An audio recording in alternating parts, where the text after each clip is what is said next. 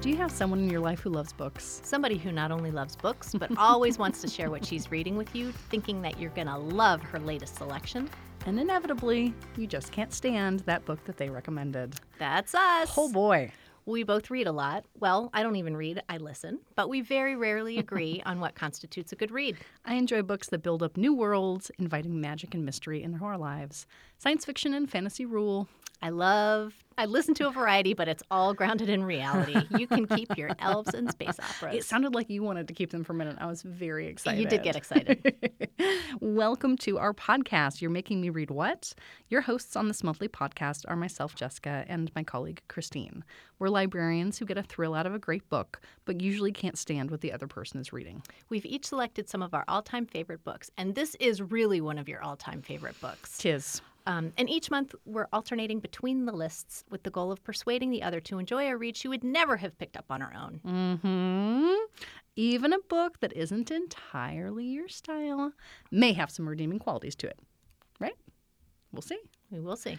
Okay, spoiler alert. Spoiler alert. for Spoiler the, alert. For the three people who have not read this book, because I was the fourth and I've now read it. So I I have done society a huge justice today. I am pleased with myself, and I hope the world reciprocates. I already feel like the world is a lighter place. Thank Those you. three people, I'm coming for you. Coming. Gird yourself. so, spoiler alerts. Now's the time for us to warn you that we're going to discuss the whole book, including the ending and any magical twists, of which there are many. Of what book? Oh, the book. If you haven't read A Wrinkle in Time by Madeline Lango, uh, and you don't want us to spoil anything for you, please stop listening now and join us again after you've decided to read it, the three of you remaining. Yes. So, yes. And before we even get started on the book, the author, the themes, I have so many notes. So many notes. I could just excuse myself and you could just just go. I will pantomime your voice. It will be fine. We will work it out. Hi, Christine. How you doing? I love this book, Jessica. It was amazing. Thank you so much for making me read it. See, done. A plus podcast. Okay, first things first. Everyone knows I am a horrible procrastinator. I read this book last night. It is. I am holding my own personal copy. No one can see it, but it's amazing. It's my copy. It's the pages are yellow and kind of creaky. The back cover my. is not great. No. Um, but the book is less than 200 pages. Yes. It is a quick read. it is. So I held up my end of the bargain. Oh And my god. I read this last night. You're throwing me under the bus. oh, totally, yes. After okay, so seconds before we hit the record button. I this never happens. It never happens. I have to share it with okay, everyone. Yeah, your excitement is you're bouncing off the walls. I'm very happy today. Um, so for my mom and Amy, who listened last time, um, Jessica was extolling my virtues and saying, "Oh, you always, you're always prepared, and you read in like normal increments, so you're always." Um, and then I forgot we had the podcast until last night. So last night I got home from work and I was like, "Don't talk to me. I have to listen to this book, and it's five hours. So from for five hours you may not talk to me." And my husband was like, "Okay, but I need to." Nope. And I put in earbuds, and that was the end of that. I'm just so proud of you. Thank you. I'm I'm pleased for both of us. I finished at seven this morning. Good enough. I mean, it's not nine this morning, so you're fine. Point. Ah, okay. I feel like I've had a good cup of tea. We both finished the book. We both agree that it's excellent in my voice. Everything is good. Is there really anything else we need to talk about? Yes. yes, there are okay. so many things. So I don't know if you did any research on her. I always say her last name wrong. How do they say it when you listen to it? Langle. Langle. So it's got an apostrophe in it. It's Madeline L apostrophe E N G L E, Langle. And I always want an extra pause there. I'm going to call her Langle. Ah. But that is not her name. So Just Langle. our author is Madeline Engel. Um, she is an American author, so good job us for not picking another British person. Or you. Good job, you. It's a collaborative endeavor. She's born in 1918. She passed away, I think she's almost 90, in 2007. Um, and she had this really interesting little career, career trajectory. So she uh, grew up, bounced all over the place, went to college, got married, had two kids, supported her husband's career, but she was writing all along the way. She didn't really get anywhere with it. And when she was, I think she was about to turn 40 or she was in her 40s, she was like, I have got to do this. If it's not going to happen now, it's not going to happen. So I either need to put my time and energy into it or I don't. So that's when she wrote A Wrinkle in Time her amazing first novel, which I'm sure you can agree was fantastic. But wait, I didn't think it was her first one. Well, it wasn't her first novel. It was her first like big published novel that had a Yeah. claim with it. Okay. She got rejected more than 30 times Yep. before she finally got picked up. She wrote the book in 1960 and it finally got published in 1962, which isn't that long of a time span now Right. between writing and getting accepted and published. It, it was at that point in time. Okay. And then from there, she wrote this whole follow up series. So this is the first book in what's called her Kairos series, and there's two phases to it. I'm, I'm sure you're thrilled and you're going to read Can all you of these. tell my um, eyes have already glazed? Yes, I'm going to keep talking about it because Okay, I'm very okay, excited. good. so there's four books in the original quartet following the characters and the families you met in this first book, Mm-hmm.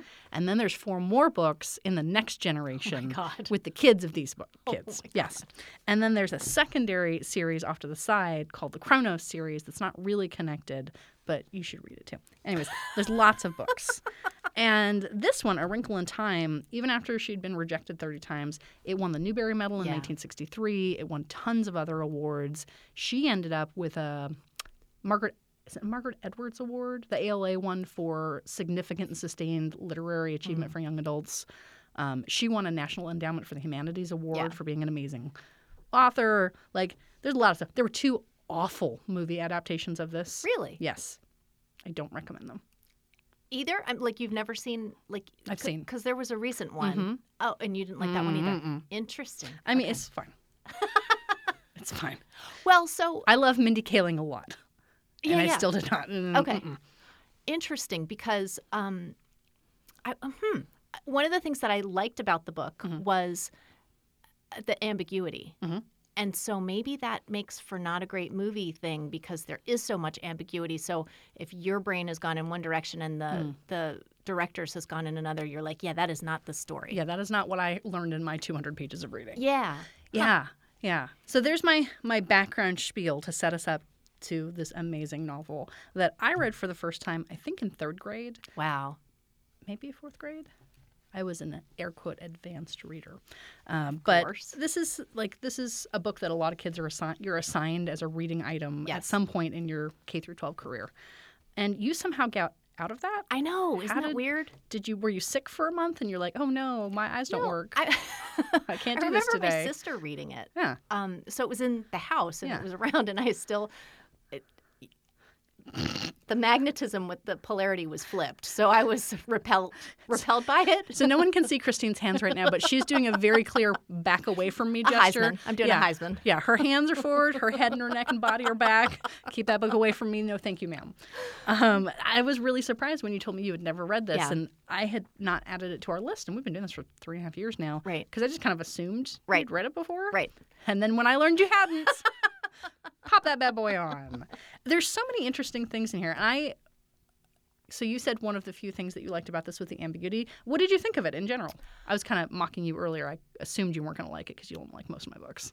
Um, I I really wanted to like it. Honestly, I really did, and I so I love the writing. The writing is fabulous. Yeah, it she's is good. it is what I would h- hope that all authors aspire to. It's concise. It's she, she gets a bang for every word she uses. Mm-hmm. Everything has a purpose. She doesn't go on and on and on like I'm doing right now. Um, it's it's beautifully written. There's no question about it. Um, so I appreciated that very much. I also love the title. I know that's kind of a weird thing to get stuck on, but It's a good one. the um the audiobook has uh, a foreword by the director of one of the recent Oh, movies sure. and then an afterword by Madeline Langle's um, one of her granddaughters. Hmm.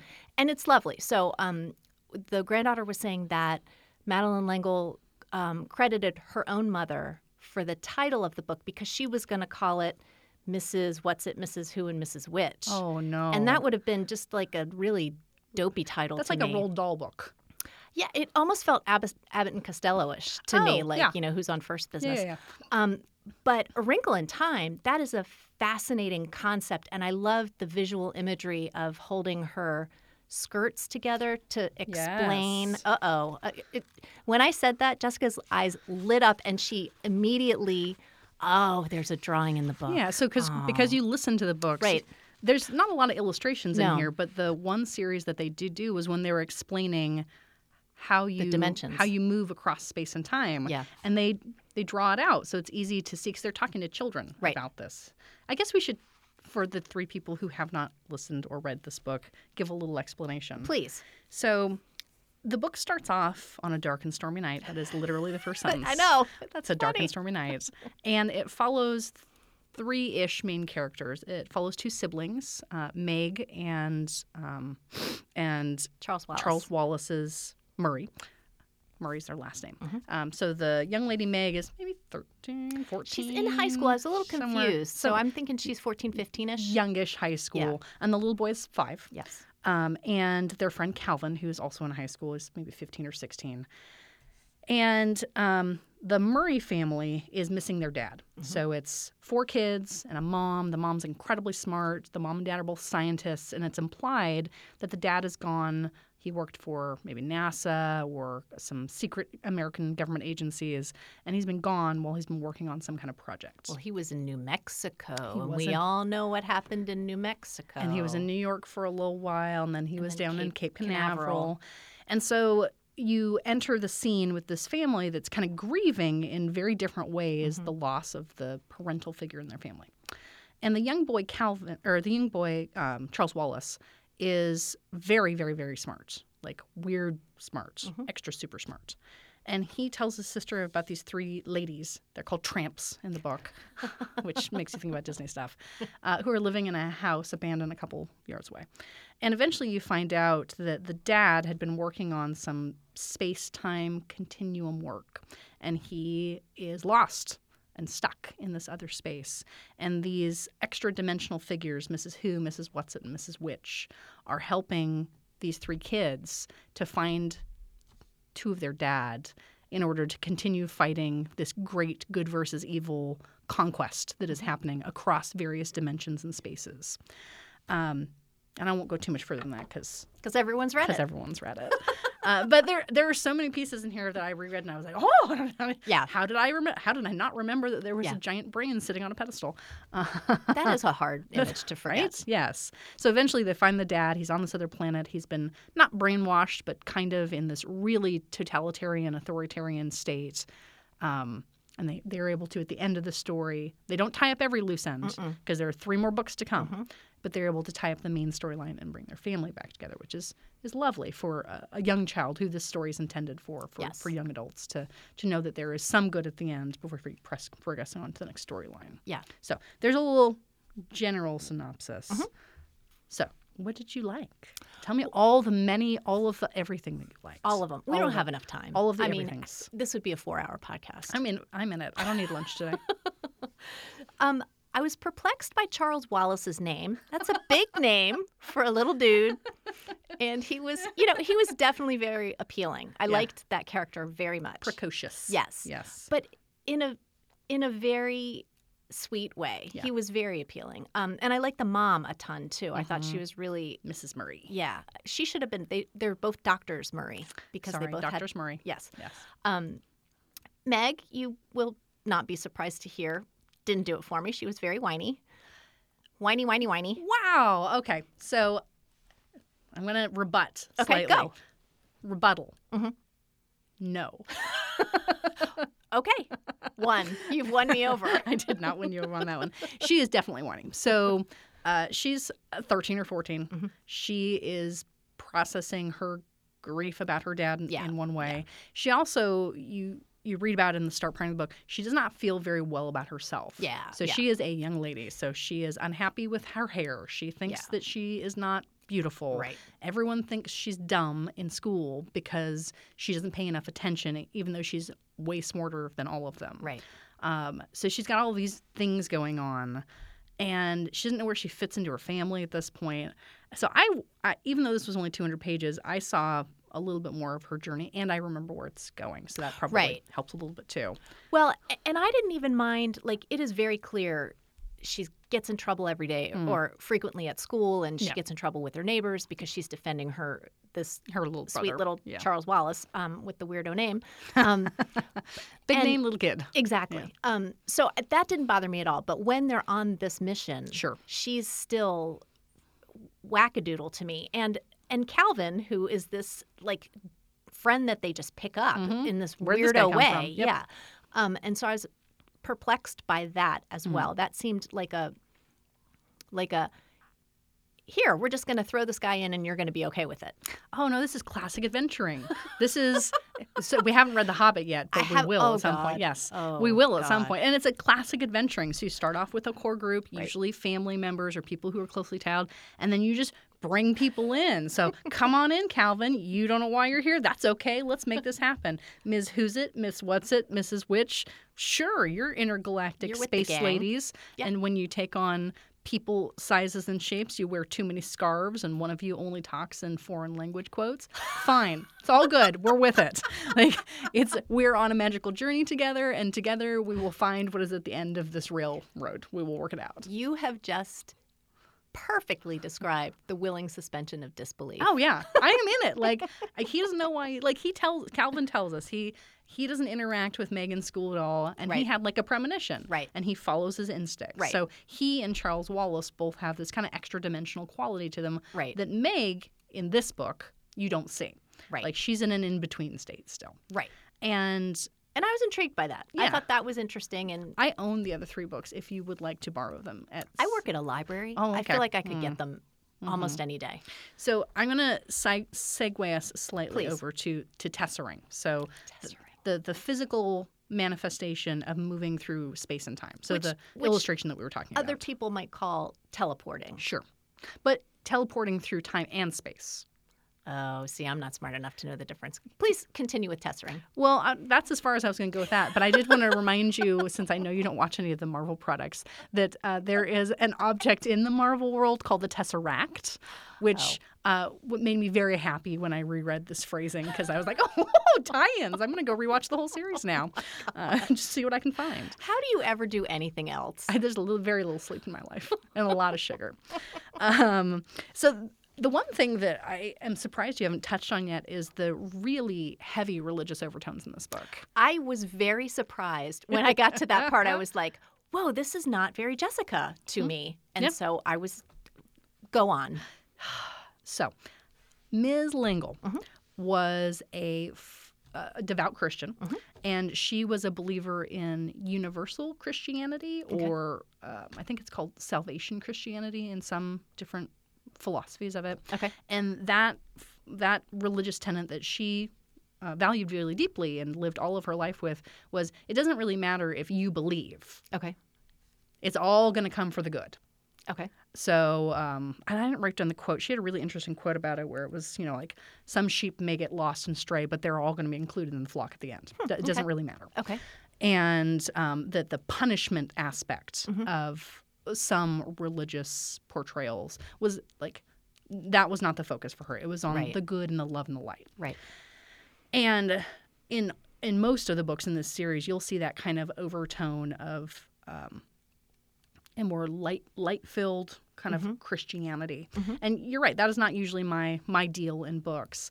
But in this one, I thought it played really nicely in with that kind of epic battle between good and evil. Yeah. So when they're out searching for their dad, what they find is that there's lots of planets and spaces that are fighting this black thing. It's a cloud that hovers over places that's disallowing them from reaching their full potential. Or it's it when they go to um, Kamazatz, where her dad is being held, it's forced all the people on this planet into this incredibly strict, structured um, Like Stepford.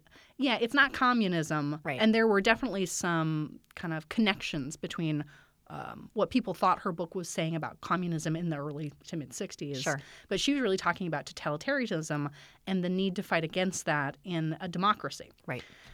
And so this black cloud is supposed to be portraying like what happens when you suppress people's autonomy and individuality and the availability of space to become yourself. And I thought that tied in really nicely with some of her personal beliefs about religion mm-hmm, and that she portrayed it throughout this series in a very clear and concise manner. Like you got what she was saying. It Yeah. was it was there. And one of the really fascinating things about her and this book in particular, but others in the series, is she's gotten dinged because this book is both too religious Yes. for some groups that are more seculary And it is banned in some Christian schools and teachings because of its universal portrayal of and Christianity. and witchcraft. and witchcraft, yes, because there's one, there's a medium in here Yeah. who's looking into a crystal ball. Yeah. I thought it was just fascinating. I didn't realize the book could kind of anger two sides of one topic, Yes. but it sure did.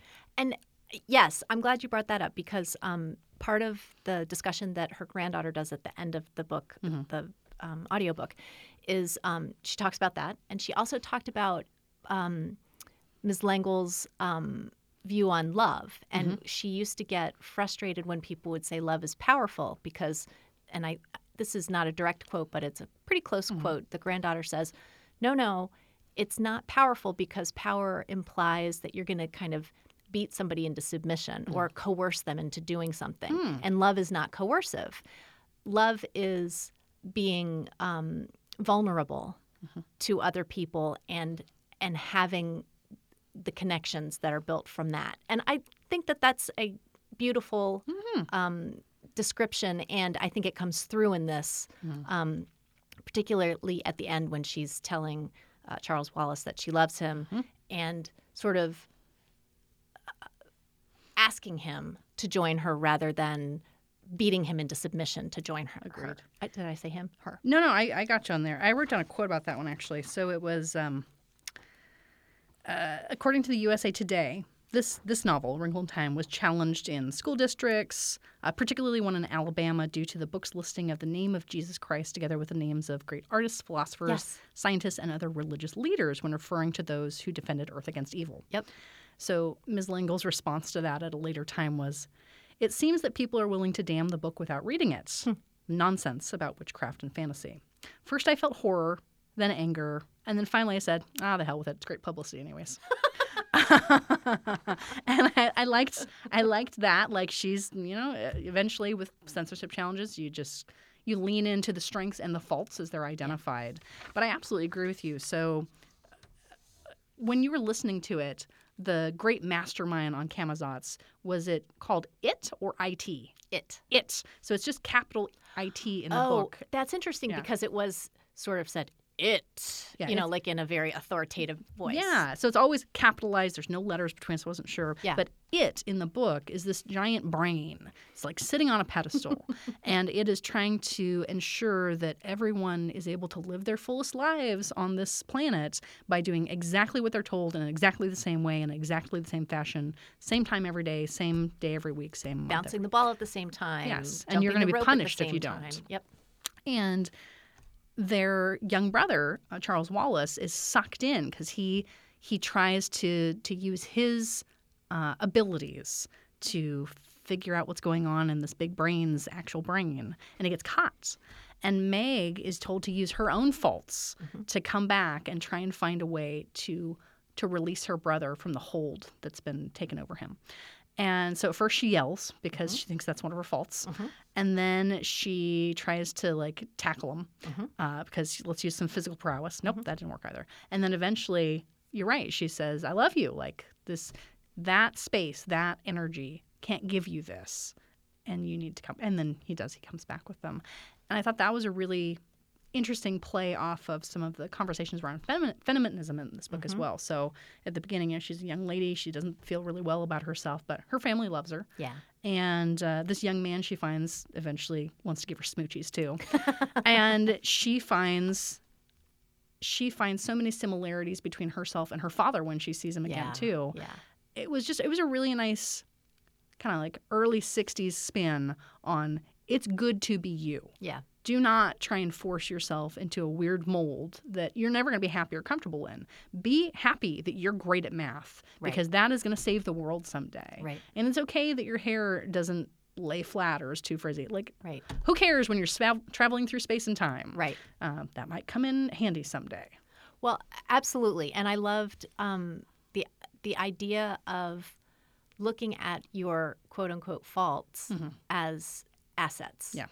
and because it's all about perspective, right? And um, and I think that that's a charming uh, gift to give teenagers or people struggling, anybody struggling with um, wanting to be something that they think they're not. There's um so Ms. Lingle has passed on Mm-hmm. now, but her materials are still being printed. New works are still being done. There's a graphic novel recently that came out. Of course, about this. there is. And when I was looking on their website this morning, they have a series of um, merch that they do that is meant to support uh, continued work for women's rights, voting rights, and basic literacy. And the one that they have promoted on there right now is a shirt that says, Stay angry, little Meg. You're going to need all your anger now. And it's when they're telling her that she's going to need to use her faults to find a way to save her family. And I Yep. was like, well, I know where some Christmas money is going for me. That speaks to you. It did speak to me. That's Um, that's great. well, I'm glad that you enjoyed parts of this. I, I kind of figured there was going to be some, there were definitely some pieces that I reread in here and I was like, ah, that's a little bit of a gap. Oh, I wish they would have spoken a little bit more to that. And I know in future books they will cover it, but if you're reading it as a standalone novel, there are definitely some some plot holes in there. There are, but you know, in retrospect, I, that's part of what I would consider the ambiguity that I was o- that that was fine with me. I was that I was willing to to go along with most of that without I'm trouble. going to count this as a thousand percent win then. Tell me what delightful book you're having us need ri- read next month. well, I'm going to completely blow your mind. already blown, pre-blown, ready to go. Okay, I'm going to have you read a fantasy book. I know. I know. Maybe the world has exploded. What? It's called The Silver Witch by an author named Paula Braxton. Okay. And all I'm going to tell you is that you may not know this, but earlier this year I went to Wales, I may not know that. the country, That's correct. and this is set in Wales. Mm. I was trying to read everything I could get my little hands on, and um, I think you will enjoy this. I'm ready. And so um, Paula Braxton's The Silver Witch. She has written a lot Braxton. of stuff, and this is part of a trilogy, Okay. and it's the middle one, and I think I read another one in there, and I didn't like it as much. Okay. So. I will further delay our reading of The Hobbits, depending on how good this book is. Well, thank you for joining us on You're Making Me Read What? Even if this book wasn't your cup of tea, there are millions more where that came from. Don't forget, you can always grab these books and lots more at your local library. Please do join us next month when we will be discussing The Silver Witch by Paula Braxton. Thank you and keep on reading.